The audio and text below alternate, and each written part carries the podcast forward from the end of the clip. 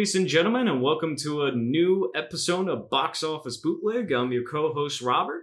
And I'm your co host, Reggie. Welcome, everybody. Absolutely. And uh, good news. Obviously, we kind of inferred to it. It wasn't officially confirmed, but now we are officially on Spotify. Woo! Woo! Woo! Yeah, so we don't have to do the meme of telling you to check out our SoundCloud page.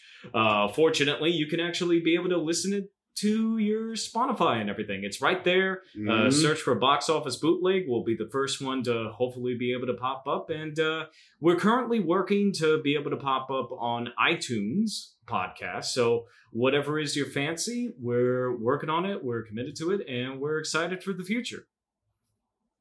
awesome. Yeah, yeah. So, um, just we're going over a few delightful topics for the day, and the particular topic we're going to start off with is that you know just to differentiate ourselves from other film box office related podcasts is that we're looking at the little guy.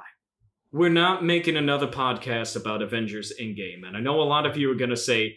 You literally did that last week where you talked about Avengers Endgame for 30 minutes, which I say, shut up. Hey, everyone has to talk about it. It's either that or Game of Thrones. hey, the spoilers have lifted May 6th officially. May 6th officially. And, you know, ju- uh, just on a super quick tangent, did you see the Spider Man Homecoming trailer? Yeah, this is see the Spider-Man Homecoming trailer. I know, uh, and it's exciting details about it. Uh, definitely the introduction of a potential multiverse, which is really exciting. However, this is Mysterio we're talking about. Yeah, that's what everyone's saying. It's like, like it could be, it could be just a bold face lie, just to get people all hyped up. I would love. I don't know if they feel like they're gonna get the same. I don't think it was a really negative reaction to Iron Man 3 because Iron Man 3 was the most successful of the Iron Man films. If they Yeah. try to pull off a Mandarin level kind of twist, but this is a twist that's appropriate to the character. So I'm Mhm. curious if like are they actually gonna like treat him like a character or or are they just gonna be like, no, this is Mysterio, this is Quentin Beck. He's literally like the con artist supervillain. I mean, there's only one way to find out is to watch the movie because, Yeah. um, like because you also have these all these loose ends because uh, loose ends. Like remember, you still have the Vulture that's still locked up, and you don't know if you. do- Oh, they're definitely oh they're definitely setting up the uh, Sinister Six. They're definitely setting up the Sinister Six because we saw at the end Mhm. of Homecoming, you know, uh, Mac Gargan, who is played by the guy who played um, Veres. Uh. Veres. I'm trying to remember the fool's name. The the famous guy from the Far Cry Three.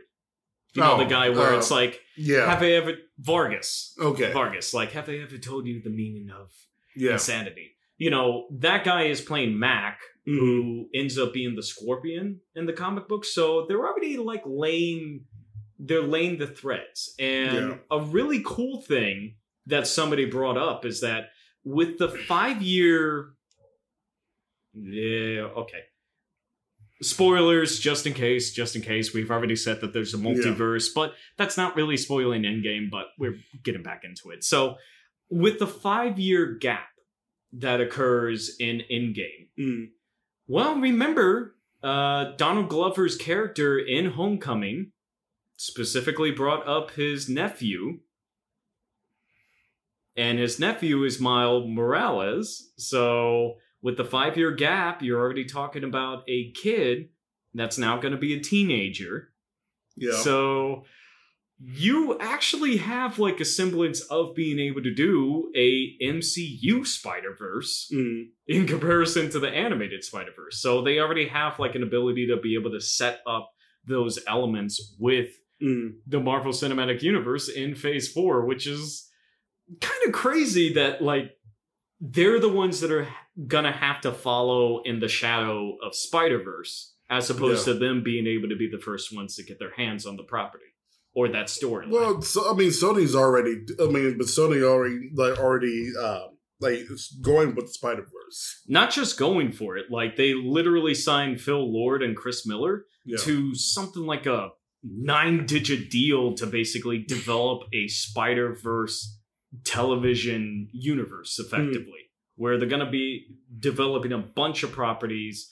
Uh, obviously, there's going to be a Spider Verse sequel, but Yeah. a bunch of like television projects too, you know. And also just a shout out to our classmate Miguel, uh, who was actually the director of the Spider Ham short that was included with the Blu-ray release of Spider-Verse. So just throwing that out there. Uh, Miguel, congratulations. That's a really awesome achievement. You know, just moving on. Um, speaking of Sony, though, we are moving on to one of Sony's most surprisingly, I would almost say that, would you argue that their subsidiary, Screen Gems, is probably more consistently successful than Sony's actual feature releases?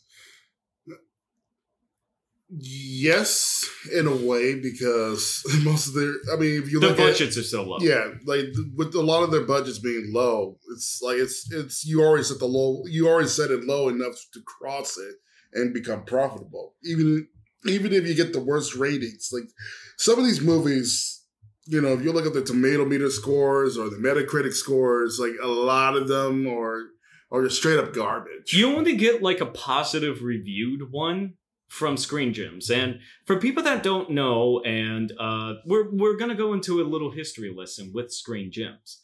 So, Screen Gems, and the reason why we're bringing it up, both me and Reggie saw the recent release, The Intruder, starring Michael Ealy and Dennis Quaid, and it's another film that's very much in the umbrella that is Screen Gems. Screen Gems are the people that are behind the Resident Evil series, you know. Underworld Blood Wars, but they're also very focused on, you know, those I mean, black thrillers and or- also just like, I, I guess I, I- the reason why I said suburban thrillers is because for a little while ago, about a decade ago, they were also dominant on stuff like there was the roommate there was uh there was like the one that was like the stepfather or something like yeah the stepfather that came in in 2009 That was the well, I mean, that was a remake of of a uh, classic. I mean, the step like I'm assuming that might be the remake of the uh, classic uh, slasher film from the '80s. oh i'm sure i'm sure thriller. but but but it fit yeah uh 1987 horror film of the same name Yeah, yeah, but it it's they're the Blumhouse that doesn't get the press that Blumhouse does and uh why do you think that is well, that's because there's no face behind Screen Gems. Like again, like you're looking at you're looking at Screen Gems as a subsidiary, kind of like you look at Fox Fox 2000 or Fox Searchlight or like any of the sub any any of the subsidiaries a lot of the major studios have. Yeah. Jason Blum, uh, like Jason Blum, you know his name, and he's uh, I would compare him to uh, Roger Corman because he produced a lot, a lot of genre films. A lot of them feel like more like B movies, um, and he produced them very cheap and a and a and a really fast rate. Well, well, um, Jason Blum's comparison to Roger Corman is the opportunity factor, where it's like I'll be able to, if a director comes to Blumhouse, respectively, he's like, "Hey, you can make the film basically any way that you want to, just keep it five million dollars or less." Yeah, And for some people, that's been able to completely revive their career. Like, look at M. Night Shyamalan, where it's like M. Night but- Shyamalan is like a notoriously difficult person for production. And it took somebody like Jason Blum to basically be like, look, man, you can make. Uh, you Yeah. can make whatever movie you want, keep it under five million, and do what you want to. I mean that's what Roger Corman exactly did in the '60s and '70s. Absolutely, because yeah. like, I mean, like everyone that you talk, like any Gen um, Gen X or Baby Boom um, Baby Boom directors, a lot of them like went through the Roger Corman film school. So you got your Jack Mhm. Nicholson, um, Ron Howard, Scorsese got Scorsese Yeah. worked on Boxcar Bertha, um, uh, even um, uh, I don't know, Piranha was one. Uh, Piranha was James Cameron. yeah, Piranha with James Cameron. You also have uh, uh, the guy who directed Breakdown and the uh, like uh, John, Jonathan something. Yeah. Like they, um, like he was like part of a uh, panel that was Yeah. uh, talking about Dino De Laurentiis. Yeah. Well, what's Yeah. interesting with um, the trajectory, respectively, is that now it seems like Jason Blum, especially with his partnership with Jordan Peele, now it seems like he's trying to like lean into that prestige. But I mean, he's, but he's already been doing it with uh, with uh, with your boy Damien Chazelle. That's true. Yeah, that's right. Whiplash, That's right. like Whiplash was like his first nominated film. That's true. That's true. And Corman though, Corman Corman is like one of those um he, he's I'd almost compare him to like something like In and Out, where it's like In and Out knows exactly what it's doing. It's not gonna try to introduce a new item or specialty stuff. It's like it knows exactly what it does, it sticks with it, and it works for him. Like Roger Corman, you know, throughout the years and decades that, you know, he was prominent, kept it to it. Like he didn't suddenly get that urge where it's like, ooh, I have these talented people that I can just be able to call up and just be able to like make a prestige film, you know, as opposed to like Jason Blum, mm-hmm. where he's. I don't know if he directly moved into that, but the fact that the projects that he was able to sponsor got the accolades that it did, you know, and I mean, Whiplash, given a chance to Whiplash, especially considering that uh, Whiplash initially started as a short film Yeah. that he was able to throw his weight behind. Mm-hmm. And Whiplash is one of my favorite movies, just period. Like, uh, uh, when the meme was going around about a year ago, I put it at my number seven. Hmm. Like, I think Whiplash is outstanding. But that's me. But anywho, so going with Screen Gems, though, that is the interesting thing with Screen Gems, where it doesn't really have like a specific force behind it, but there's clearly films that it gears towards. like the film like the film knows where the market uh like where like where the market like they're very targeted to like certain niche or like certain audience so um and like and they know the and they kind of know like what the budgets that they're uh, like they're producing these movies at they know they're going to Mhm. turn profit exactly. so yeah. um so yeah, you, you know you look at like like some of these thrillers that features prominent black actors like Idris Elba or um, Michael Ealy, Morris Chestnut or yeah, Tara- Regina Hall. Like she was in like a Mhm. couple of those uh, films I've seen, yeah, and yeah. it's and you know they and they know like the type of audience that would go to see these movies. Absolutely, yeah. So, and, and just to put in perspective, like um, most of the output that Screen Gems has put out, and just going to the quick historical context about the Screen Gems name, because Screen Gems has been around since the 1920s. Hmm. Like Screen Gems initially, like just getting into a little background about animation history, respectively, because obviously both me and Reggie uh, animation MFA background. Uh, obviously, there was the case where Walt Disney was developing the Oswald, uh, the Rabbit shorts and everything, and then of course Charles Mintz took that property from him and all of the artists that were working on Oswald, except for Ub Iwerks, who stuck with Walt Disney. Well, Charles Mintz still wasn't able to do the Oswald shorts. So he developed shorts like the Crazy Cat series, and like I could throw a bunch of names, but I think outside of me and Reggie and anybody in an animation department, it's a bunch of shorts that were successful ish for the time. Mm-hmm. But the studio, respectively, that he created, Screen Gems, which was the designation behind it, was never able to match up to like the Fleischers, you know, or MGM Studios or Looney Tunes, and especially not Disney. So it went dormant for a little bit. And then Columbia Pictures revived Screen Gems as a television studio.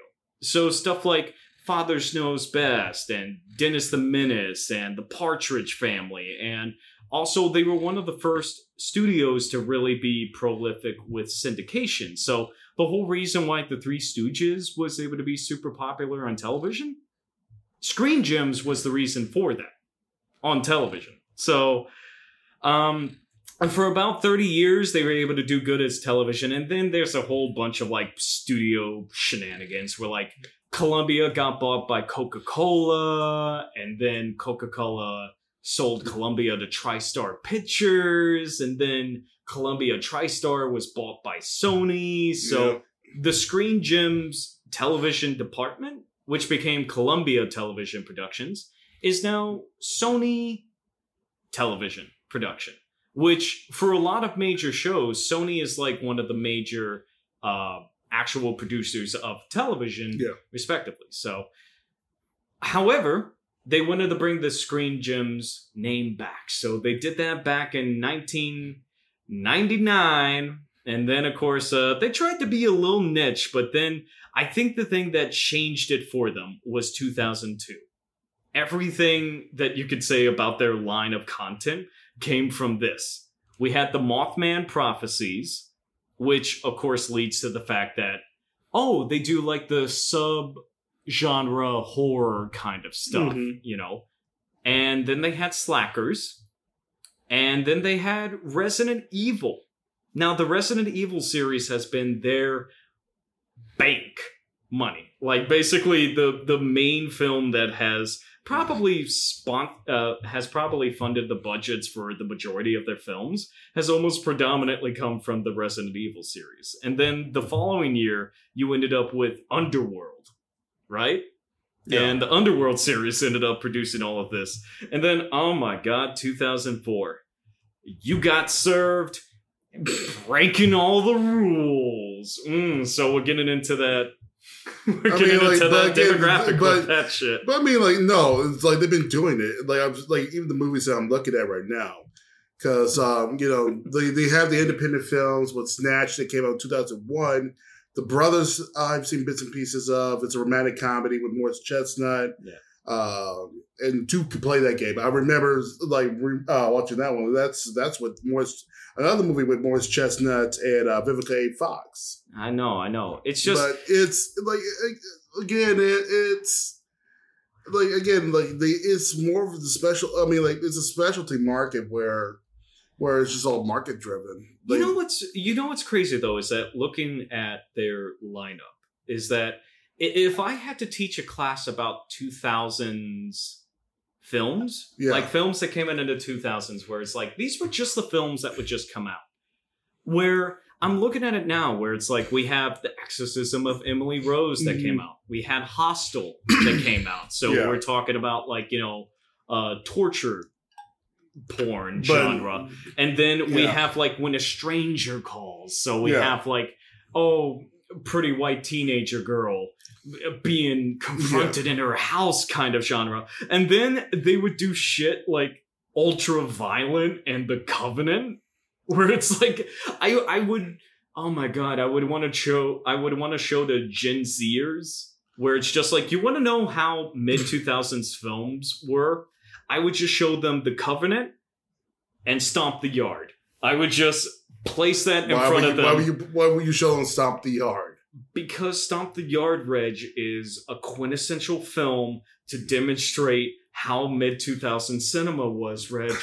For real. again For real. again there was more people that remembered the step up franchises than stomp the yard But It was like again, it was like like when you talk about these films, like they had main competitors, like like like around. If you talk about the two thousands, you're looking at you, you're looking at Scream Gems against Lionsgate. Like Lionsgate was getting into that action.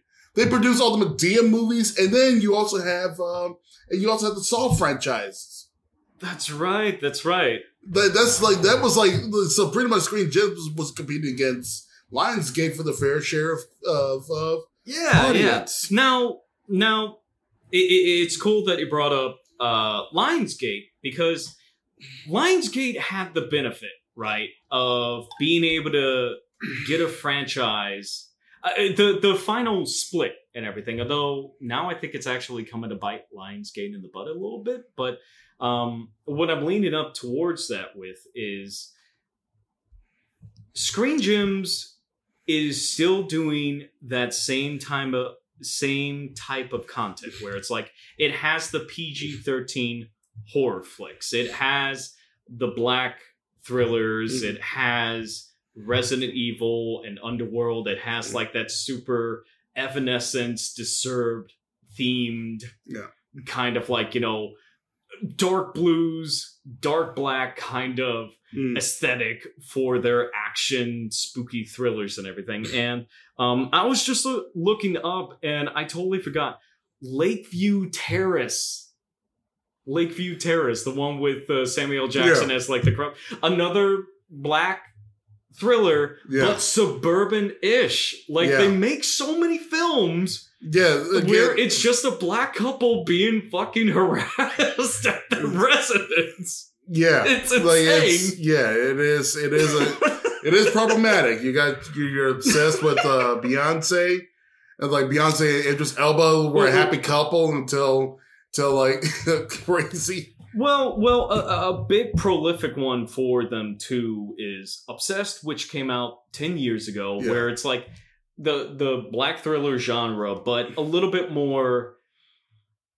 How would you say? Like, like It was it, like I, someone trying to like bla- uh, break the couple up with that.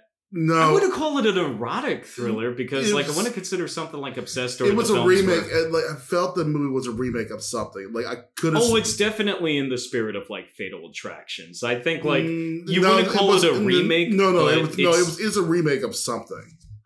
Um, I wasn't able to find that, but it's definitely like in that spirit for sure. Because uh, yeah, like again, like the plot was. I mean, like if you lo- lo- watch, if you read the plot of the film, it's like it's it's familiar. It's just that that your leads, you know, that your leads is Beyonce and Idris Elba.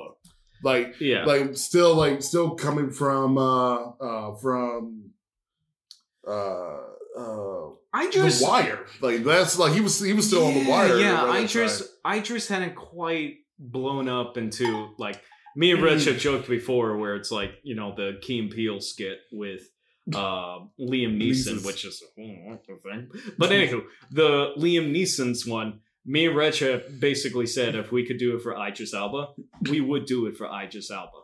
Or Idris Alba's. yeah Idris Alba's from Wire. Idris Alba's from nah Wire. Pacific Rim son Pacific Rim, son, with that amazing ass number name, one don't ever touch me again Luther. rule number two don't ever touch me again Reg, Luther. Oh, Luther, motherfucking Luther, motherfucking BBC detective oh no series, the Fast and Furious uh spinoff the Mother- Black Superman motherfucking Black Superman. That he can say. I'm the Black Superman he literally says it in the trailer. trailer literally, literally says it in the trailer. We're we're gonna have a time and a half with that crap.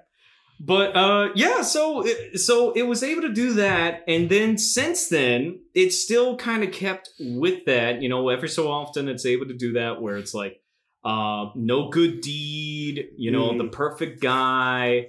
Uh, when the bow breaks. Uh, let's see, what was what was Yeah. the other one? Well again the ones Proud that I, Mary was one that came Yeah. out last year. That I haven't was seen very Proud much in Mary. that spirit. but uh uh it was yeah like at random i did see the perfect guy in theater it's like like Ju- discouraged. just to see it. Just yeah just it. yeah just to see it and like the and and like watching it with the crowd like a lot of these movies are so much fun um like that one when the bow breaks i took my um like sister with me to see that one it's like no you gotta see these movies it's like it's it's like they're dumb as shit but they're so funny with the audience I'm yeah. It's it's but like in the intruder, it's like the intruder does does Yeah. it like fall falls into that same uh same category. Yeah. It's like the plot is dumb, like the characters like just don't make any sense. Yet watching the audience like becoming frustrated as the movie progresses and like start talking at the screen. you know, I, I'd almost say that it is a film that seems designed for you to shout at the screen. yeah, Is uh, I think or a to get fair- drunk and watch. A fair assessment. So um, we, we've now finally come to The Intruder, just the latest kind of flick that is very much in the spirit of Screen Gems, where you know it's it's a little engine that could right, where Screen Gems hasn't gotten distracted because what I feel like is that in the early 2000s, Lionsgate definitely competed for the same audiences, respectively, but Lionsgate was able to get their hands on Hunger Games, which of course made them hundreds of millions of dollars. And I think that I kind think, I think they had like I think they had another franchise. Lionsgate. Well, Lionsgate was always the house of Saw and Tyler Perry. Yeah. Like Saw Did and they- Tyler Perry. well, who did ma- uh, Twilight? Twilight was done by Summit, and then Lionsgate Oh, Summit. bought Summit. Summit. Exactly. Yeah. Yeah. So Lionsgate bought Summit, and Lionsgate, once they got their hands on Hunger Games, Hunger Games was able to blow up to unbelievable exponential numbers. And it's got into their head. And now Lionsgate is in a position where it's like they're probably going to have to merge with somebody just to be able to compensate for the money loss. You know, but Yeah. Screen Gems, Screen Gems, of course, has the benefit of being owned by somebody like Sony, so they have kind of like a safety net. But the fact that Screen Gems is just chugging along, doing these kind of films, still to this day, you know, it, it's almost like when, um, like last year, Vans Warp Tour had its last tour, right? Mm-hmm. And it was the same people, Reg. Mm. It was still Godsmack. It was still Disturbed. It was still Tool. It was still Papa Roach. It was still the same dudes. And it's like, wow, y'all are just still chugging along. Wow. Yep. I'm not even like embarrassed for y'all. I'm almost impressed. And I, I would say that with Screen Gems. You know, I'm almost impressed that they're still chugging along with the exact same philosophy that they've been doing for basically 18 years at this point, Yeah. which is nuts, which is nuts. So, anywho, The Intruder. So, Reg, tell me the first half and I'll take over the second half.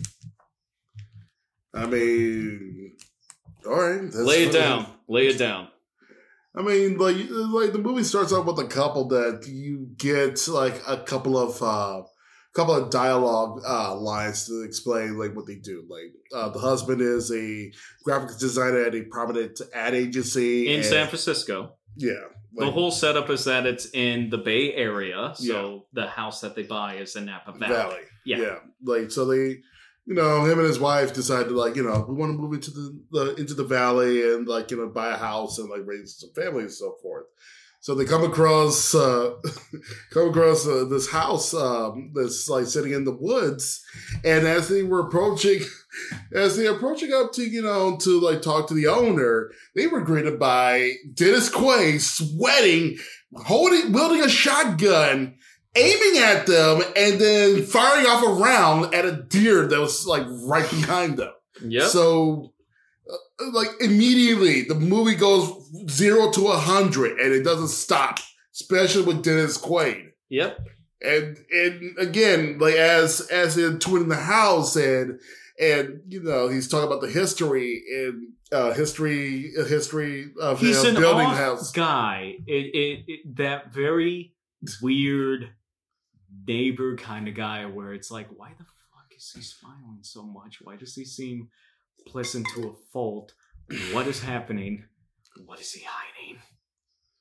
I mean, So like- impressionable. like- so impressionable. Like, again, he's very impressionable, but but really, it's just weird because because he'll show them the like they'll go to the room and say, "Look, like this is our family's tapestry," and you know, Michael Ealy is like not that impressed, but he says like, "Oh, it's okay," and then and then cuts to Dennis Quaid having a disgusted look before he smiles again. It's like, "Let me show you the bathroom." Oh man, the the little side edits that they do when they show Dennis Quaid's expressions is just it's just It's like- mwah, mwah. It's- He he is it's I don't know what is inspiring his performance.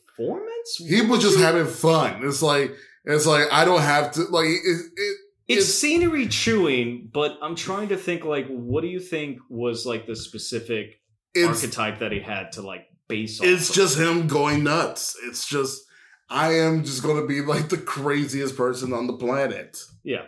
Or just like, hey, you know, like the weird Well, almost they- like trying too hard, progressive woke dad, and get out.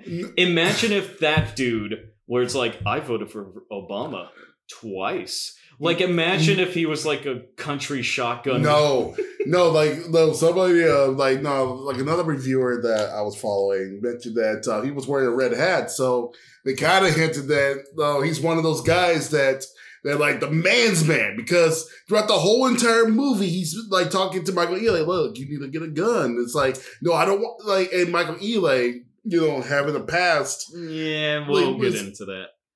Uh, it's like because it's relevant to the ending Yeah. but uh but uh yes so at this point they bought the house Mm. in napa and also i swear to god the house that they use is the same house that they use in the first season of the lifetime series unreal which i gotta say i've seen the first two seasons i haven't seen season three and four the first two seasons of Unreal is fantastic.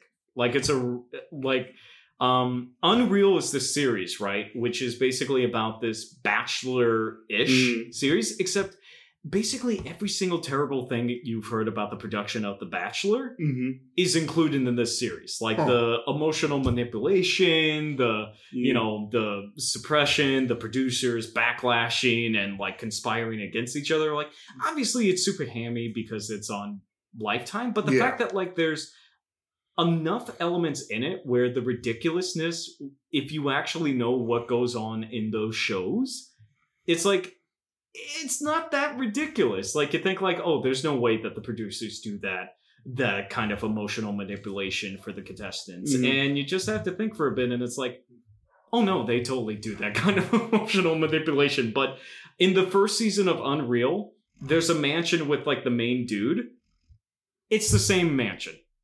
I i i, I would i'm 90% confident that it's the same mansion. See, that they used where it was like his classic getaway. It's it's this fucking pompous British, you know, blonde dude. He does great. He does great Yeah. in the show. Um I'm trying to remember Everlasting. Yeah, the name of the show is called Everlasting and Unreal. And like in the first season, the main dude is this British, you know, socialite type. You know, he's a fucking hound dog and a piece Mhm. of shit, but you kind of love him because of it Mhm. and the in the middle of the season they go to his getaway and it's like this belonged to like my poor uncle this is a terrible mansion we shouldn't use this joint and that's the mansion that's in this movie so Wow. so just to leave your comments i'm pretty sure it's the same mansion So anyone that sits there and watch that show on Lifetime, You know, all of the seasons are on Hulu. Um, it, it has like a weird predict uh production convoluted thing where it's like Lifetime didn't want to renew it, but they were already producing two seasons, so the entire series is on Hulu. So I haven't seen season three or four. I don't know if it completely goes off the rail, but season one and two, it's great. It's Hmm. on Hulu. Unreal. Check it out. But uh yeah, so the couple has bought the house. And then what happens, Reg? well, you you would expect that you know, like this Quaid like packing up all his stuff, you know, like has like a heartfelt goodbye with the house, and just move on to Florida. But nah, a couple weeks later, uh, couple, uh, couple weeks later, Meagan Good like coming in uh, from work sees Dennis Quaid riding a uh, lawnmower in their backyard mowing the grass. And she calls up her husband, like, look, uh, like, like, uh, Dennis Quaid is in the backyard mowing the grass. I don't know what's going on.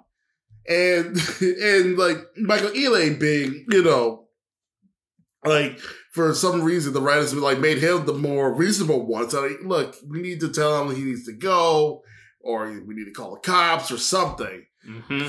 But after he finished, she invites him to come, like to uh, to Thanksgiving dinner Mm-hmm.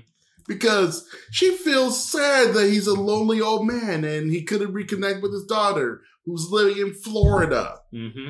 And and to me, that's like like that's where like the movie becomes frustrating because like Michael Ealy throughout the whole entire movie say like, look, there's something's wrong with this guy. Well, Meagan Good is so oblivious to it. Um, I mean, of course, you say like, well, I grew up in, you know, I grew up in the you know, in the in the country where you know everyone's all friendly, we're all neighbors and stuff. But you just met a stranger, and you sold like who sold the house to you. So my counter, my counter is to be this: is that, and we chatted about this before, is that depending on the type of part of the country that you live in and the type of neighborhood that you live in, you will have people just sometimes just show up. Yes, but that's like, but that's the thing. It's not like it's not cool. Like, uh, like it, Look, doesn't, I it ain't, doesn't saying, make I ain't I ain't saying that it makes any It's sense. like- I'm just saying it is a cultural phenomenon that does exist. It's not like a completely impractical phenomenon that like, hey, sometimes the person that sold you a house will just like chime in and just be like, hey, how you doing? I wanted to mow your lawn. You know, so I No, get, like, I get like, where like the Dennis, like again. Dennis Quaid's character doesn't make any sense. Like, and the and like and the wife's reaction to it, just like it just doesn't like compute. it, it's it, it's the bigger thing that is slowly unraveled about what Dennis Quaid's character is actually doing, Dude, and um, I think I'll I'll take it from here because this is where things get really it's, it's so really, predictable really- because like Dennis Quaid had nothing to hide. Like his, his, his it's like like like the way how he carried himself. Like you knew there's something shady with this guy. So so it's just a matter of time. It's like it's just a matter of time when the characters are going to figure it out. Yeah, yeah. So, all right. So we're at the second half. There's already kind of like you know weird confliction where like there's weird stuff going on, and where it's like uh Michael Ealy's friend ends up with a cigarette burn in his thing, and then like uh Dennis Quaid's character keeps showing up and takes issue with all the changes that they're doing to the house, and then you start getting like little extra details and everything where it's like we kind of learn about oh the wife that you know the uh, uh, to background for him and everything. Mm-hmm. Dennis Quaid's character says that oh my wife died from cancer two years ago. But then mm. when Michael Ealy's character confronts somebody in a coffee shop it's like you know that actually went to court and they didn't have evidence because apparently she committed suicide with a shotgun. But they weren't able to have enough evidence and they actually pursued murder charges against the guy. And then it keeps escalating from there where it's like oh it turns out that his business went under his construction business his engineering business went under you know because of tax fraud and all this kind of stuff. So he had to sell this massive 3.2 uh 3.3 million dollar home. And then we just keep it it it, it keeps snowballing and the gal is keep and the wife is still trying to like give the benefit of the doubt you know to dennis quaid and michael ealy of course is like super paranoid about it Yeah. and But even when Michael Ealy being super paranoid about it, it's like even the way how you describe it, it's like a simple Google search. You mean to tell me that Google doesn't exist in this? it's it, it's the bigger thing where it's like if you're buying a 3.3 million dollar home i don't know about you rich but i'm gonna make sure that like i'm not buying from some dude that's like going through tax fraud or some shit that seems like a fundamental thing you want to make sure where it's like am am i a front like if i'm buying an expensive ass house am i like actually like a front for like a like there there if if you spend in that money No, you need like, to do your research But no, folks. no, no, no, no, no. Because like no, I like the, like the house that they bought in Napa Valley that makes sense, being three point five million dollars. What I'm saying is doing the research of the fool that you're buying it from. Is what I'm saying. Like you want to make sure, especially like w- with the recession and shit and everything. It's like you want to make sure that like you're buying. If I'm throwing down 3.3 million dollars on a home, Yeah. I want to make sure that it's not like But- it- that it doesn't belong to like a Russian oligarch that's like funding Nah, no, no, militias no, or some shit. I want to. Like, like That's again, me, Rich. I want to be careful. I'm the one trying to be careful here. Oh, no, and then and then instead he asks his boy to like go out to like check up on him. And we all know what's going to happen. Yeah. No, but but what gets me the most, which I find it absolutely hilarious, is Mhm. is throughout the whole entire movie, like Dennis Quaid starts lusting after Meagan Good's character. Like he, Ooh, he, he lusting. He I mean, I mean, like the, the thirst is real with this dude. Like he, there, I mean, like there are scenes where he just like stares at her ass while she's like preparing, like preparing Thanksgiving dinner, There's and then, and then like, then like throughout the movie, you notice his costume change. Like at first, you see him like you know wearing the rugged jeans, like a coat and a hat. But then later in the movie, he starts strutting up wearing like skinny jeans and like a tight shirt with his hair slicked back. the most ridiculous scene, and I have to wonder if it was actually in the script stuff, is that okay, this is already at the point where like Michael Ealy has already like discovered Yeah. the information about the dude. And what's insane is that there's a scene where like he confronts Dennis Quaid in the hotel that he's staring at. I'm, Yeah. I'm putting quotation marks because we're leading up to that. Yeah. Where he like tries to be like man up towards him, where it's like, hey, I don't want you coming to the house anymore. And then the following morning, even though like he drank a lot the previous night, so it's like an editing stupid thing, he gets fucking run off the road, gets a concussion, has to stay in a hospital, and then somehow Dennis Quaid is able to just show up and be like, I heard what happened to Michael Ealy. Yeah. You know, I brought a pizza with all this stuff, right? And um the so like he he the the friend, right, shows up and Dennis Quaid Obviously, this is all spoilers. I don't know if y'all are actually going to see it, but It's like, they're not so he up to the straight up so Michael Ealy is like, dude, uh, uh, the main friend who's already Yeah. suspected some wild shit about Dennis Quaid, where it's like, okay, friend, I need you to go to my house to check up on her. And Dennis Quaid is able to like catch the guy staring through the window, and he confronts the guy.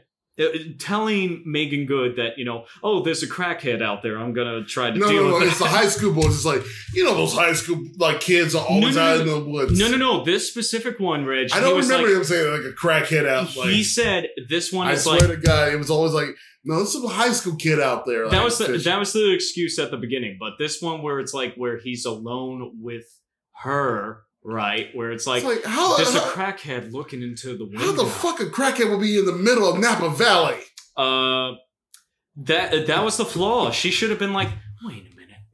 It would have been a meth head, not a crackhead. Something's up with this guy. like, imagine, imagine that's the thing that like makes you be like, wait a minute. This no, bitch, we're in Napa Valley. There's no crackhead around there's here. no, there's no fucking crackheads. It would have been a meth head. There's something about this guy. Oh my god. Oh my god. What if he's lying about everything? Oh no. Like, it- oh no, no, like that's what I love about the scene afterwards. It's like, yo, he came to your house and said that I was in the hospital. How did he know? How did he know? But and, then, and then she's like, then she started piecing things together.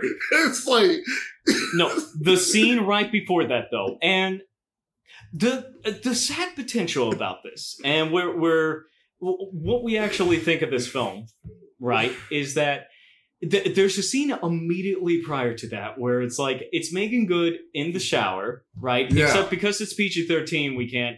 You know, Oh, no, it, it- can't be too seductive, but it's it's Dennis Quaid's character like straight up lusting and it's him like he, Oh, no, he cracks open the door right he cracks open the door and takes off his shirt takes off his shirt like he's about to like bounce into the shower Or- when she's or- taking a shower I was like thinking, like, if this was a R-rated movie, like he's just gonna strap Jack in it because because it's like it's either either he's gonna get into the shower or he's just gonna start uh, start tugging it or at you, the door. or you know what i think is that um Because I, I- mean, like it's not not, so much as lusting. No, this, this is like he's looking at porn. Like this is porn face you're looking at. I have a funnier headcanon idea where it's like the script didn't actually call for Dennis Quaid taking off his shirt. He just took he was just so method that like he just took off his shirt in the take and the director is just like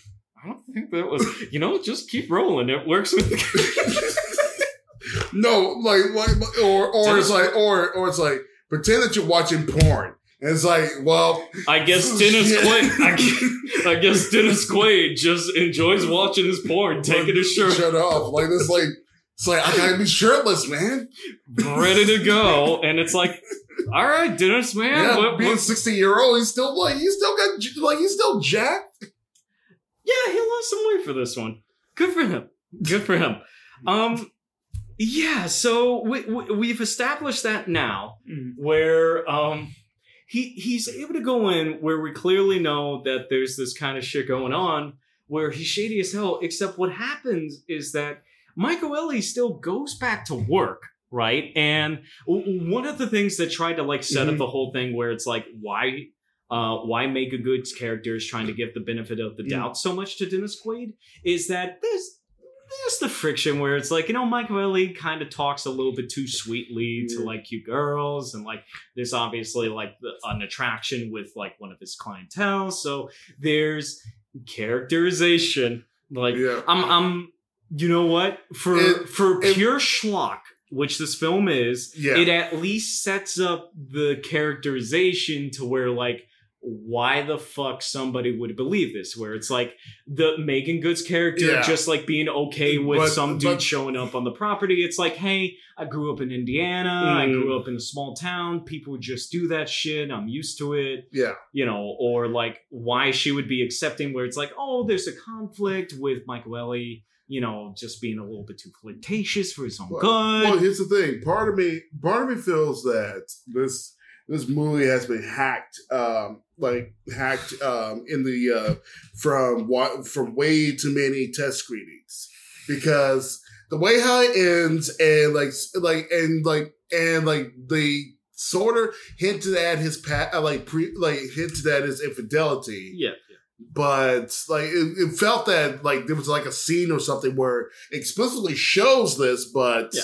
the test Because- audience, because like, the, the the main plan, everyone, if if it hasn't been obvious yet, the main plan that Dennis Quaid's character has, because it's revealed that. The, the wife that he had that supposedly died of Mhm. cancer two years ago, he basically faked it.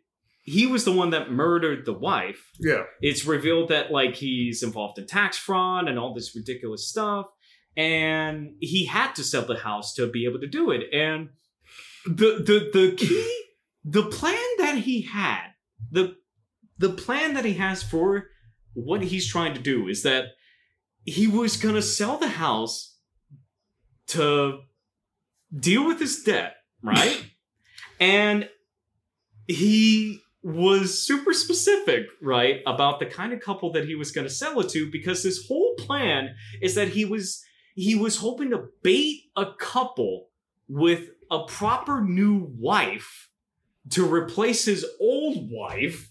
So his his plan is like, Yeah. oh, I'm going to sell the house, clear my debt, I'm going to kill my wife because she was going to divorce me, and I'm going to sell to a married couple with Yeah. a cute, better wife and kill the husband so I can That's right. take the wife for myself and still keep my fucking house. Yeah, That is his plan in this movie. yeah. Sounds like an awesome plan to me. It almost worked. I, like as I was watching the movie, like I was almost thinking, wouldn't it be super fucked up if it actually worked out? Like, like he actually managed to kill Michael Ealy's character and actually and was able to like seduce Meagan Good, and like Meagan Good discovers it in the last five minutes, and it ends up being like a you know a backlash kind of thing. Like it could have gone in that direction totally, and it would have been like really fucked up and dark and Nope. funny. But uh, that's what happened in the Perfect Guy, though. yeah, yeah, You- Michael Ealy is Michael Ealy is very. I mean, did you see that movie? I have not, but you Okay. told me some about it. so- Well, again, like like Michael Ealy plays like a computer, uh, uh, tech, I mean, computer programmer that um, that falls in love with uh, with Regina Hall's uh, character, And like after like this like this puppy love romance, which lasted for I want to say about a couple of months, Mm-hmm. they kind of bro- uh, broke it up. So with him not letting go, he stalks her for the rest of the movie. Right. And meanwhile, she used to be married to Morris Chestnut, who who like like halfway into the film If there was a Screen gets Gym, murdered. if there was a Screen Gems' Hall of Fame, Morris Chestnut would for sure be in it. Him and Kevin Hart and uh, Regina Hall and uh, Taraji Henson seems to have done like a good bit of Screen Gems once. So you know what? Uh, Hall of Fame, Milla Jovovich, of course. Kate Beckinsale, of course. Uh, so yeah, Screen Gems. So uh, Screen Gems doing their thing, but we got to talk about how this whole thing kind of comes together and how it kind of just completely trips over itself at the last minute. So Like I don't think it just trips over itself at the last minute. It's just like, well, we ran out of film. Let's just end it. it, yeah. So It or it was like a test screening where they had like an aftermath, and it just, it was like, nah, we're done. Yep. So everything comes to a head, right? Uh, where Michael Ealy still goes to work, knowing Yeah. that Dennis Quaid is this like manipulative guy and everything. So Michael Ealy is driving back home, right? Mm. And Meagan Good comes to the home, and Dennis Quaid is there, and he finally does like his freaky like. You're there for me. I'm here for you. Everything that I do is for you kind of speech. And Yep. what ends up being revealed is that Dennis Quaid's character wasn't at the hotel at all. He was living under the house. He literally had a tunneled out room underneath the shed it's like where he, he But- could just but- pop in at any time. but but but like but what makes it what makes it really funny is is is one all right so one entrance is like the shed in the backyard yeah. but it leads all the way up to like the uh leads up to the cabinet where they keep the towels on the second floor that's how he enters in the house Um, film it. You know what? I'm I'm gonna add a star to it because in the first ten minutes they do show Dennis Quaid showing the linen closet, which obviously an important trope Yeah. about screenwriting is that if you're gonna bring something up in a movie, you have to reference back to it. So you know what? I I, I think the screenwriters of this movie are are disciplined in the art of storytelling. And you know what? I'm gonna give credit where credit is due where they introduced the linen closet. So the, the linen closet is chekhov's gun. Absolutely. Holy shit! Yes this is film theory. This is important film theory for this feature and i think we should probably teach this one so but but Oh, going to good- we, we gotta get to the ending we gotta get to the Oh, ending well, I'm, I'm like, and now, now I'm just looking at what uh, Dennis Quaid was also doing. Like, he was just like, and, and then like throughout the whole entire movie, he's like a ninja. Like, one of my favorite parts is like they're sitting up, like, like the, uh, like, uh, make it, uh, Meagan Good, and Michael Ealy, you know, they all like, they woke up in the middle of the night and they were like startled by some random noise. They find nothing, so they decide to make out on the uh make out in the living room in front of the christmas tree in front of the Christmas tree. But then you turn the camera, and then Dennis Quaid is just sitting there, just standing there, just watching them. leering. It's like, how dare you, kid? How dare, how dare you do shenanigans on this carpet like- that I've had for fifty years? How Or dare you? He's either either he's worried about the carpet or he's worried about that ass. Uh, yeah, yeah, he has a good, he has a good side for that. But um, so. But finally, everything comes to a head. She sees that he's literally been living under the house. Yeah. Michael Ealy shows up. Nobody has called the police. They have like a whole back to back showdown where it's like a bunch of punching and all this kind of stuff. But then in the last, and it, it- there comes a point, right, where like Dennis Quaid is just totally invested in this, where it's like she's comatose at one moment and he's like licking her chest and everything, just like really committing to this weird stuff. And um, yeah, then Michael Ealy, you know, they go back and forth, back and forth, back and forth, and then he he's he gets his hands on a shotgun because he just wants to like get rid of them both. Yeah. And then tense scene, tense scene, and they're hiding behind the door. He takes a bat straight into Dennis Quaid's face, right? Even though Dennis Quaid is already like pretty injured and everything Yeah. with the knife in the back, like a straight knife in the back, and I don't know why Meagan Good didn't just keep like stabbing him. They allow him to like disappear for a bit and come back with the I mean, gun. he, he was part ninja, part like like. spirit energy. Yeah. crap. Yeah. I mean, like, I mean, the dude was just like creeping around the house and like was just like, like, like coming down on Michael Ealing, like, Mhm. like landing some punches and like knocking him over the bed. Absolutely. So yeah, so takes a bat to his face. Mm. Uh, Michael Ealy is able to get his hands on the rifle, and Yeah. there's a whole setup that they have throughout the movie where the the obvious thing that Michael Ealy's character is freaked out about is the fact that Dennis Quaid, you know, just is like rolling around with a rifle and a gun and everything, and we get a the smidgen of backstory that we get for these two characters yeah, is that Michael Ealy lost his brother to gun violence. It's implied that like yeah. you know, was in the streets or what have you. But then in the ending, right? Um, he gets his hands on the gun. There's a little like, you know, um, he- he's trying to like cope. Uh, Dennis Quaid is just like, "Y- it ain't even loaded, pussy. And Michael Ealy is like, check your pocket. And it's like, you had one left. And then Dennis Quaid is like freaked out. And then I wish to just cut the fucking movie right here, where Meagan Good calls on the cell phone and she's like, Police, I like to report that my husband shot an intruder.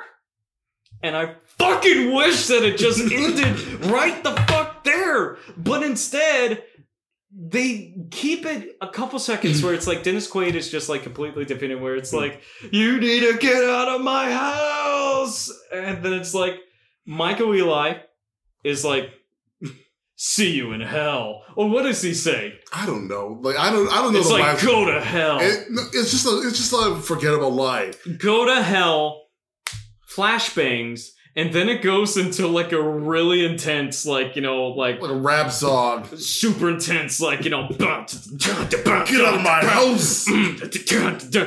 And that's how the fucking movie ends. It just shows shots of the house, and it's like, you could have just, you should have just had the balls to just end it when she says, shot an intruder. Bam! Credits, end it. Okay, they they should have just stopped it right there, and instead, Uh, it- it's like the 20 seconds just like Mm. okay you just completely threw out this arc right where it's like are you trying to say like michael ealy's character like became more of a man by the fact that like he got his hands on this even though like he was able to apprehend yes. he was already able to apprehend the guys so it's like you could still maintain the fact that the character was still able to like beat this country sociopathic pathological No, liar no, no, by they- just his intellect and beating him across the face with a bat. So like having it literally end by him just like completely flipping on you know his whole like hesitation with it it's like See, a good guy with a gun will save the day. you did fine with the bat dude you did fine with the bat you could have No, just like but- bam But what's funny is, is the first time I heard about this movie, I uh like I forgot how I signed up with uh Sony. Like it was like if you sign up with like DVDs or whatnot, they'll they'll usually have like uh email uh like email lists where it's like, hey, we got some free screenings. uh-huh. Oh no, I think it was like one of the um screenings I went to like for award season. So it's like, hey, we got you know, like you sign you sign up through their website and usually will let you know. yeah I knew this movie was coming out since January. So I had a chance to go see it. oh man you could have given us a heads up reg you could have done that oh well Anywho, uh, this one is definitely one that is fun drunk. Uh, Dennis Quaid gives it 190% for it. It's it's it, it's such like an archetypical. It's almost like one of those kind of like algorithm films, but they just so happen to get their hands on somebody like Dennis Quaid to be the creepy former house owner, Yeah. which I think is able to like kick it a step above other kind of flicks like this that you can well, find. it's one of those things where it's like, wait, Dennis Quaid in a movie where he's crazy? Uh, like his brother? Yeah, it's like I, how I wonder how much like Or How many or- times did or, call up- Or, or imagine like this is like perfect stunt casting. Uh-huh. Mel Gibson. Except Mel, I think would probably have like actually choked Meagan Good, and it would have been really just like Jesus Christ, Mel's gonna actually choke the shit out of this woman. Get the fuck off! What the fuck is It's wrong like he's trying to kill a pack of them, man. Oh my god, yeah. So it's like Dennis Quaid. It's like none of the baggage of Mel Gibson. So, but um, Yeah. Or what it was what if it was Liam Neeson? Liam Liam can't do that like smile. Like Dennis Quaid, what helped him with this role is that like he can he his character Charlie Beck has like that Mm. like weird just like hello neighbor kind of smile which like helps sell it a lot yeah. but yeah so uh Reg what would you give it 1 out of 10 I would give it a two. I'm Two or a- three. It's like, dude, it's like, like, like on principle, like on principle. It's like I can't, I can't, like, I can't, like, just say, like, oh yeah, you can, you like, you know, it's because it's like, you know, oh, it's like hilariously bad. I'll give it a five. I'm gonna say that it, it I'm gonna give it a three, and my reasoning for that is that this one had the potential to just like completely dive in with the schlock because that's what it is, and schlock is great. Schlock is hmm. a good time in the movie theater. I mean, Screen Gems, you know, absolutely knows what they're doing with you know schlock and everything. I mean, the fact that like you can even write an article about something like Obsessed you know, with Beyonce and Idris Elba, Mm. where it's like, you know, it's you're not gonna say it's like a good movie, but it as far as entertainment and schlock, mwah, it's something that just like just sometimes you just want to kick back and just like, you know, with like glass of rosé with Mm. some like nachos or something like that and just be like, yeah, you get her Beyonce. or but this one had the potential to be, but I think there were just like certain things that affected it. One is the rating, where it's like this thing needed to be R. We needed to be like we needed to like It- dive into just like I- how fucking weird and crazy this guy is. Yeah, that's one, but but I think it's main. But like, I mean, like, no, like knowing that I had a chance to watch this movie back in January, Uh-huh. this movie was most likely was subjected to a lot of test screenings. especially in the last minute. Like the last minute is definitely a decision where it's like, really, you're just gonna like throw uh, throw out like everything to just like shoot this guy in the face and then literally hard cut, shoot hard cut credits with the with gangster rap. Yep. It, it's like it is so like immediately jarring, and it's like, guys, it, it's like it's there, it's there. Now, just looking at the future lineup of Screen Gems, and then we'll wrap it up. Um, Screen Gems, the interesting thing about them is that you know they don't really dive in into the prestige stuff. However, they are definitely you know they can pull some gems out the. They can pull some gems sometimes, you know. And um, like for example, their upcoming releases, we have Brightburn, which I'm actually really looking forward to.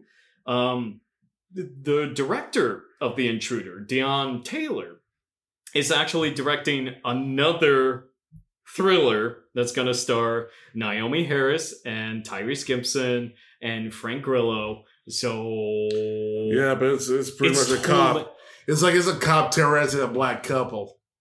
Oh It's my like- god, that's right. It is totally that. Is oh my god, Black and Oh. blue. Black and blue. Oh my god. Oh man. So basically a remake of Lakeview Terrace, except instead of Samuel L. Jackson, it's a it's Frank Grillo. So Oh goddamn, the Punisher! so so So you got the Punisher coming after. No, you. no, no, no, no. Uh Crossbones. No, he was the Punisher for uh, Netflix. No, no, no, no. That's uh oh my god, what's his name? Oh, I'm sorry. It's it's what's his name? No, did he play the Punisher in no, War? Frank Grillo played Crossbones in Winter Soldier Yeah. and Civil War. But I could have sworn he played uh like. Well, no, no, no. I'm getting him mixed up. I know I'm getting him That's mixed Joe up. Bernthal. Thank You're you. Are thinking Like, of Joe Bernthal. I know I got him mixed up with Joe Barenta, but at Yeah. one point I thought he played the Punisher. Like, Nah. what about nah. Warzone? Was he? Oh no, no, no! That was Ray Winstone. Ah, Oh my god, we could do an entire thing about Punisher Win Warzone. Punisher. Uh, now, see, Punisher Warzone, I would say, is an excellent example of schlock, especially in the second half. Mhm. Like second half, it goes pure schlock, and it actually ends up becoming pure entertainment. This one is so close to that, and you know what? Maybe Deon Taylor, he's done this one. He has Black and Blue coming out in September, and Screen Gems, of course, is doing Monster Hunter. You know where. Of course, it's Paul W.S. Anderson and Milla Jovovich in another video game adaptation and they're spending a lot of money on this one. So, but with that, we'll actually use that as a teaser. Um, let's, Reg, uh, well, I mean, what's like- your what's your uh, well, with Monster, well, I mean, like with Monster Hunter, uh, I could see it being like a huge international. Like, I think they're not afraid of spending that much money because, like, because if you look at how um, the Resident Evil series? Is no, not not so much, not so much of Resident Evil, but uh, the other one, the uh, Warcraft, like how Warcraft did internationally. Yeah, except the difference is that uh, Warcraft cost 180 million dollars. They're not going to spend 180 million dollars on this film. Yeah, which is probably why Monster Hunter is going to suck because there's no way to do a Monster Hunter movie unless you have like a Pacific Rim style budget. So I'm we're, we're gonna get some I mean, like we're gonna get some well, of Fire not not, shit. not not not Pacific Rim, but probably Pacific Rim Uprising. Pacific Rim Uprising had like a hundred and seventy five million dollar budget. It didn't look nearly as good, so I don't know where the fuck that money went. But uh, I think it's, I think it's like whatever Guillermo did, don't do it. Don't do it. Put it in. Uh, put it in daytime. Uh, make everything look artificial. Um, have no consideration for the populace. Just completely give up on any type of like legitimate world building or logic to this universe you're trying to set up. Just, just do that. Do that. I'm pretty sure is what the producer said when they made Pacific Rim Uprising. But um, yeah. So just to end the podcast, because um, we actually ended up predominantly talking about the intruder. Uh, check it out when it comes on Netflix or Hulu or whatever Sony flicks end up popping Sony onto. is like some. I think Sony is like. I think Sony's mostly a Starz type of like they usually do Starz Probably pop up in Starz. So yeah, because uh like HBO is like anything that's Warner Brothers is Oh, HBO. for sure. Yeah. Um, and like some of the major studios may do HBO, but if it's not them, then Starz. I know Disney. Disney when it goes to cable goes to Starz. absolutely. Yeah. Uh, so well, for the time being, you know, until Disney Plus pops up, everything is just Yeah. going to go to Disney Plus. But that, uh, we we we've already gone over that. So, Yeah. Reg, this weekend and our next thing is going to be a whole thing about Pikachu and know, video game adaptations and the other blue video game character that we'll dive into for that one. But Reg, what's the numbers you got for Detective Pikachu? What's your final answer? Uh, I was I was thinking that it would probably pull in um a hundred million, like a little bit, like either 100, 100. Do you think it right? Right at 100. Well, because um, because there's enough in the fan base to get uh, get to those numbers, Right. But um, and also I was going off of uh, what Deadpool did um, Right. last year with uh, Infinity War. Like Deadpool managed to get uh, like 116, knocking uh, Infinity War to second place. Right, right. Well, for me, I'm still sticking with my 88 mil. I Mhm. think that just there's gonna be hesitation just because like the the reviews seem to be okay. The buzz is still there. Uh, Pikachu is still immensely adorable.